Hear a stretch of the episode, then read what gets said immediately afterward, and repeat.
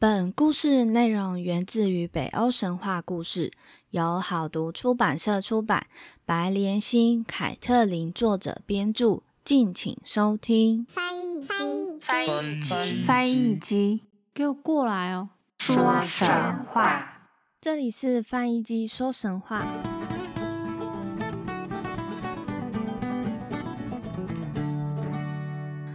欢迎收听翻译机说神话，我是翻译机。我们前面介绍了北欧的男天神和女天神，以及天神与巨人间的纠葛。今天总算是要把前面的账做个了结了，也就是诸神黄昏降临。这集呢会稍微提到电影《雷神索尔三》和 Netflix 电视剧《诸神黄昏》，也请大家不要错过哦。那我们就来一起听翻译机说这场最后的战役吧。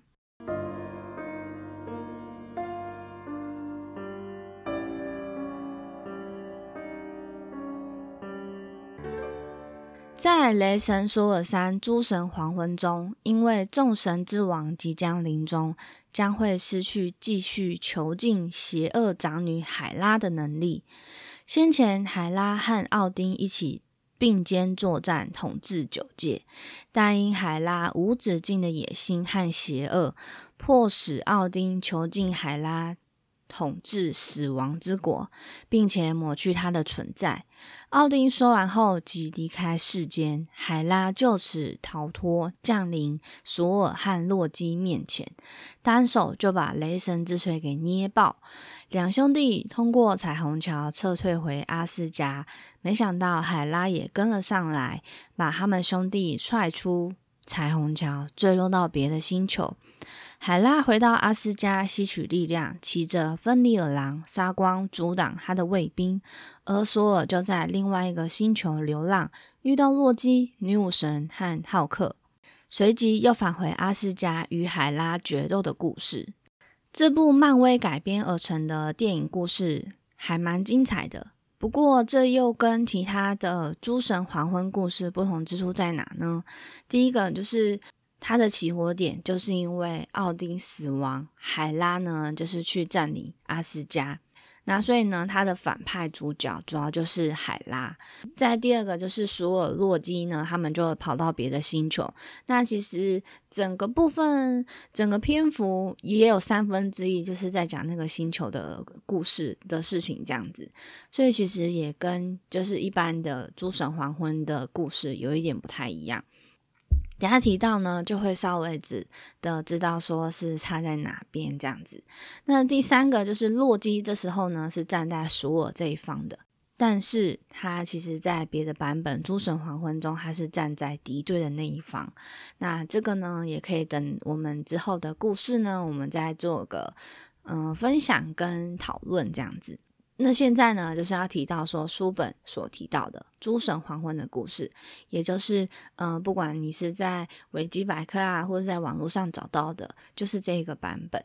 诸神黄昏又称拉库纳克，为何会有这四个字出现呢？就是由预言那部分开始的，洛基的后代将会摧毁天神和人类的美丽世界。就是从这句话，所以奥丁呢就赶快把海拉、芬尼尔狼和弥德加特魔蛇分别囚禁于死亡之国锁链和大海中。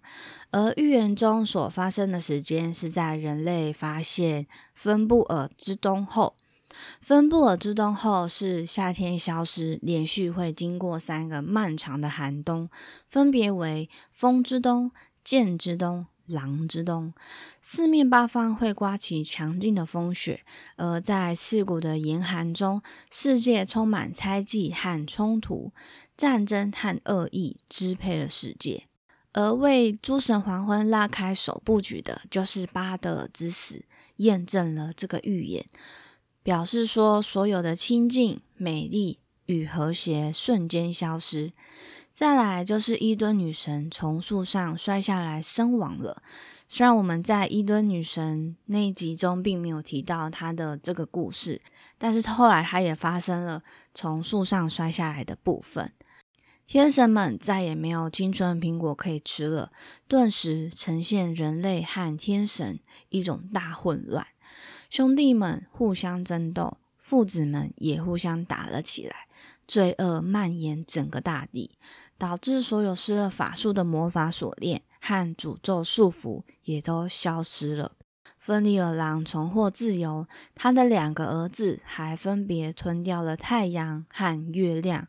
待在海底的弥德加特也爬到了地面上，掀起的巨浪淹没了山谷和山脉，海水直冲诸神的国度。而因导弹被诸神绑起来的洛基也趁机逃脱锁链，重获自由。这一连串的征兆，仿佛告知。即刻，诸神黄昏的日子到了，太阳消失了，月亮消失了，星星也不见了，树木相继倾倒，漫无止境的严寒一直持续着。各地方囚禁的魔物也都出现，并奔向阿斯加。同时间，双巨人和居住山上的巨人们也向北欧天神们开战。大洪水上漂着的幽灵船是用死人的指甲做的，所以坐在船舱里面的都是死人。是由巨人掌舵的，也前往阿斯加。大地和山脉因强烈的地震都崩裂开来，从中出现了火焰国的巨人们。这些巨人们一降落，便向四面八方喷出炙热的火焰。站在最前面的便是火焰国的守护者史尔特尔，名字源自于古诺斯语的字根 “sever”，意思是黑色。它真的外形黑得像炭，就像是燃烧殆尽的森林一样。它拥有一把巨大的炎之魔剑，能散发出比太阳更耀眼的光芒，照亮在阿斯加附近的原野。甚至还拥有可以烧毁世界的能力。从孤岛逃出来的洛基对北欧天神的憎恨，也率领着大批从地狱来的人到阿斯加。阿斯加这边呢，守门人海姆达尔一看见这种纷乱的情形，就举起号角，便用力的吹着，以警告诸神战争将至。诸神一听见海姆达尔的号角，便紧急召开临时会议。奥丁慌乱之下，便前往密米尔泉去请求贤者的帮助，就是在宇宙树下的智慧之泉。就在这个时候，原本稳稳矗立在大地间的宇宙树，也开始突然不停的用力摇晃。天地间的万物都为了这次的战役而心惊胆战。会议结束后，诸神们便全副武装，拿起武器，和住在瓦尔哈尔宫的死亡战士们一同赴战。队伍最前面，理所当然就是诸神之王奥丁尔。他头戴着金光闪闪的头盔，手拿锐利无比的克尼尔矛，直直的奔向芬里尔狼。芬里尔狼张开他那足以撑满天地的嘴巴。两眼发出闪电般的光芒，向奥丁猛扑过去。奥丁举起克尼尔矛迎击，但是运气不佳，厮杀不久后就被芬里尔狼给吞了。奥丁的儿子瓦利看见奥丁被吞掉，便冲到他身边，用穿着坚硬铁鞋的脚用力踹芬里尔狼的下颚，再用手用力扯开上颚，终于把芬里尔狼撕裂。而后捡起父亲的矛，从芬里尔狼的喉咙直接刺进心脏，杀死了芬里尔狼，替奥丁报了仇。诸神黄昏战争第一战。天神对上巨人，一比一平手。另外和奥丁一起往前冲的还有索尔，他的目标呢就是那一只魔蛇弥德加特。虽然他在前面几集呢也用钓鱼的方式钓起弥德加特，还跟他打了一架，但那个时候呢并没有分出胜负，而这时候就是分出胜负的契机了。魔蛇张大了口，喷着毒气，准备与索尔决一死战。巨蛇庞大的身躯不断翻滚，巧妙的躲避索尔的雷神之锤追击。同时还不断向索尔喷吐毒汁。索尔一气之下，对准巨蛇的头，把雷神之锤用尽全力丢过去。霎时间，雷声轰隆，电光夺目，致命的一击使巨蛇昂起身体，向索尔不断喷出鲜血，倒地而死。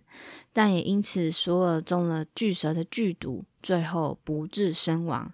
诸神黄昏比数来到了二比二。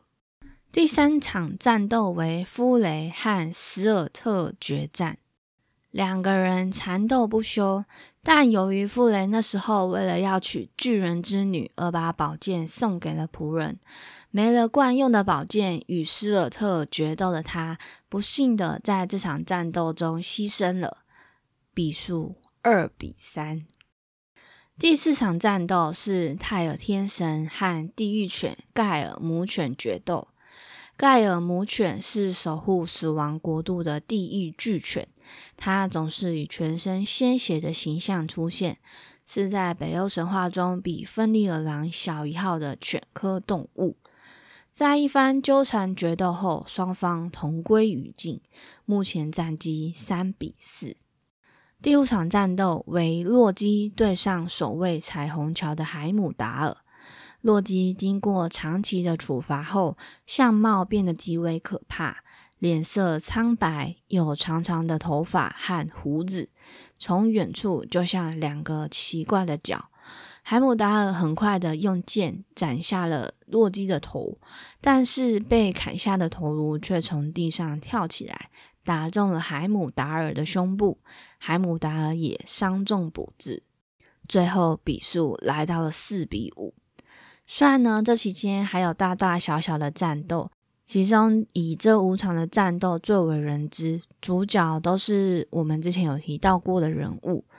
最后比数来到了四比五，显然巨人这边伤亡人数比较少，而略显获胜。战场上堆满了天神和巨人怪兽的尸体，平原已经变成一片血海。毒龙在战场上不断飞翔，贪婪的啃食遗留下来的尸体。天空中发出如血般暗红的光，把天空和大地染成一片深红。火焰国的首领史尔特把炎之魔剑投向天空，在熊熊烈焰之下，人类世界和天神世界已成一片火海，浓烟。淹没山顶，支撑世界的宇宙树也被火焰吞没，整个宇宙轰然毁灭。火熄灭后的大地，焦黑的地面摇晃着，并沉入波涛汹涌的海底。宇宙间只剩一片死寂和永远的黑暗。不过，正如其他神话一般，世界的灭亡并不表示不会再次复活。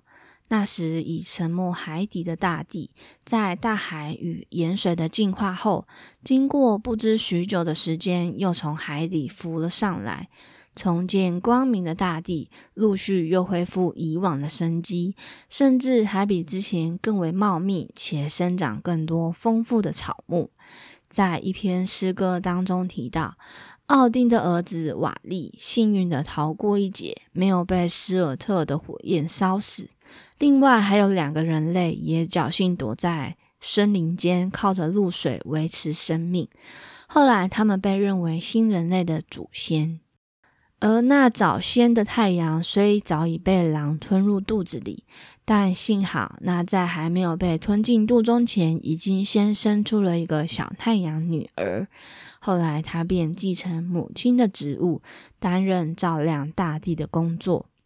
往后的一切运转，慢慢都上了轨道，像是月亮、星辰等等。新生的大地恢复往日的生机了。以上就是比较为人所知诸神黄昏的故事，是不是跟雷神说的故事差很多呢？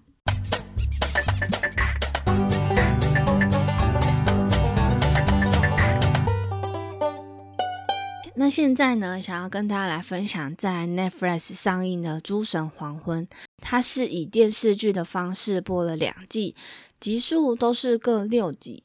内容呢，大概就是巨人呐、天神，他们就化为人类到北欧这边来生活。所以呢，你就可以看到那些巨人呐跟天神，他们都是比较穿着现代人的衣服，然后在生活着。那主角的话呢是，这样会不会爆雷？好像会有一点爆雷耶。那如果说怕爆雷的朋友，就先不要听了，先不要听好了，先可以跳过这一段。那主角呢，他是本来在那个城镇生活，后来因为父亲意外身亡之后，他们就搬到别的地方。之后在高中的时候吧，高中的时候，母亲又因为工作的关系，就搬回城镇去。那时候就。遇到一个坐在代步车上面的一个老头，那老头他是右眼呢，就是有一个黑色的罩子罩住。我心里就想说，哇，这个就是奥丁了。那还有遇到一位老头，还有遇到老太太。那老太太就对男主角说了奇怪的话，之后呢，男主角就变得力大无穷，然后也没有近视的。也不用戴眼镜的，就像蜘蛛人一样，被蜘蛛蛰到之后，力气呀，然后视力啊，也都好了。那男主角就是这样的人物。之后呢，我才知道原来男主角他就是索尔。那那边的城镇呢，就是都是在仰赖一个巨大的企业，叫做油图。那个城镇所有的工作，还有能源、燃料等等，都是由那家企业所掌管的，所以有点像是龙头的感觉。那他们呢，就发现说，其实他其实这家企业呢，它是在不断的在破坏大自然的部分，而有关这家企业的人呢，都是由巨人所幻化而成的。那男主角呢，就是要对抗这些企业，然后把这些阴谋呢翻到台面上来，是这样的一个故事。所以这个故事其实也有点就是现代的北欧神话。那我觉得它里面包含了很多议题啦，就是环保啊、大自然这些部分，这样子是一个还蛮可以看的故事。虽然我还没有把它全部看完，但就是以我所知道的，或者是说我在网络上查的资料，分享给大家。而这部分呢，其实也跟比较正版的《诸神黄昏》的故事不一样。那这个 Netflix 电视剧我们就先不讨论了，因为我毕竟也没有看完嘛，只是就是看了一小部分，想要跟大家分享而已。那我们就针对小说中的《诸神黄昏》跟《雷神索尔三》有什么不一样好了。第一个就是海拉嘛，雷神的反派就是海拉，后面还有后面还有出现一个火的巨人，那个应该就是史尔特。我有点忘记那个巨人的名字叫什么嘞？不过就是最后那个巨人的火焰烧毁了阿斯加，那雷神他就带着他们的子民搭着太空船逃跑。之后的故事就会连接到那个复仇者联盟三。那小说的反派就是巨人、芬里尔狼、魔蛇还有海拉，可是他。里面都完全没有提到海拉的故事，诶，嗯，他是跟谁决斗？不过在网络上有提到说，驾着幽灵船的船长就是海拉，对。但是后来他跟谁决斗？嗯，结局怎么样？这边好像都完，小说中好像都完全没有提到这样子。在第二个部分，就是在雷神里面，洛基是站在索尔那一方的，也就是比较属于天神方。在小说里面呢，因为洛基呢被天神绑了起来嘛，因为长期长时间的争恨，所以呢，洛基他是站在巨人这一方，而且他还跟海姆达尔决斗这样子。那当然还有许多不一样的地方啊，就是像是奥丁的死亡，在雷神他是自然死亡，但是在小说中，奥丁呢是被芬里尔狼一起同归于尽的，对。还有像是魔物出现的也不一样，在雷神，我记得魔物好像就只有出现那一批芬里尔狼而已，而小说中有魔蛇，还有魔蛇，还有毒龙。我觉得如果说把这两个元素加在雷神说，会不会太又又会不会太抢戏了呢？因为其实，在雷神他有出现女武神跟浩克嘛。对，我觉得如果说再加入魔蛇跟毒龙，好像就有点太抢戏了。但又觉得好像也可以试着加加看，不然加一个好了，譬如说魔蛇之类的。但人家电影都已经拍了嘛，对不对？我们也不好说什么。那相同的地方呢？其实最后的阿斯加跟世界都是被大火烈火给吞噬、给毁灭的。还有就是阿斯加虽然被毁灭了。但是他们都还是有把新的阿斯加给复活起来，像是在雷神索尔当中，嗯，新的阿斯加就是在别的地方，他们就他们就把子民带到一个地方，然后说是阿斯加这样子。但这个不是雷神索尔三的故事，是之后的故事。而在小说当中，因为就是经过时间漫长啊。海水净化啊之类的，新的土地呢，就新的大地就从海底升了上来，就恢复往日的生机。全宇宙的运转呢，也都慢慢的在进行当中，就是两个部分其实都有恢复生机啊，重新开始、重新复活的感觉。那以上呢，就是想要跟大家分享《雷神说尔三》跟小说中提到的《诸神黄昏》，还有 Netflix 电视剧的《诸神黄昏》有什么不一样？那其实我那时候在看小说的《诸神黄昏》当中，就觉得，呃，我以为这个是一个很精彩的故事，没想到篇幅就是真的超短，大概就只有三到四页而已，三到四页，我就觉得，哈，就这样子就没有了吗？那在网络上找资料，他们其实也是大概都讲一个方向。那小说讲的跟网络上讲的其实也都差不多。我就想说，哦，原来这个战争这么少，对，就是有让我有点诧异。所以我就想拿其他的类似《诸神黄昏》的故事，跟小说中的《诸神黄昏》加以做比较，那就是也提供大家参考这样子。那好像每一个神话当中，其实最后都有一个战役，像是希腊最最后的战役就是特洛伊木马战争。埃及埃及的战争有吗？埃及好像没有特别的战争诶。那在北欧就是这个诸神黄昏之后呢，我们再来分享看看看其他的国度是以怎么样的方式做结尾。那诸神黄昏在北欧神话故事中已经告了一个段落，下一集呢会稍微提到一个叫做居尔特神话的故事，有提到一个名词。那不晓得，如果说是喜欢看小说的人，不知道有没有知道这本书叫做《钢铁的鲁伊》。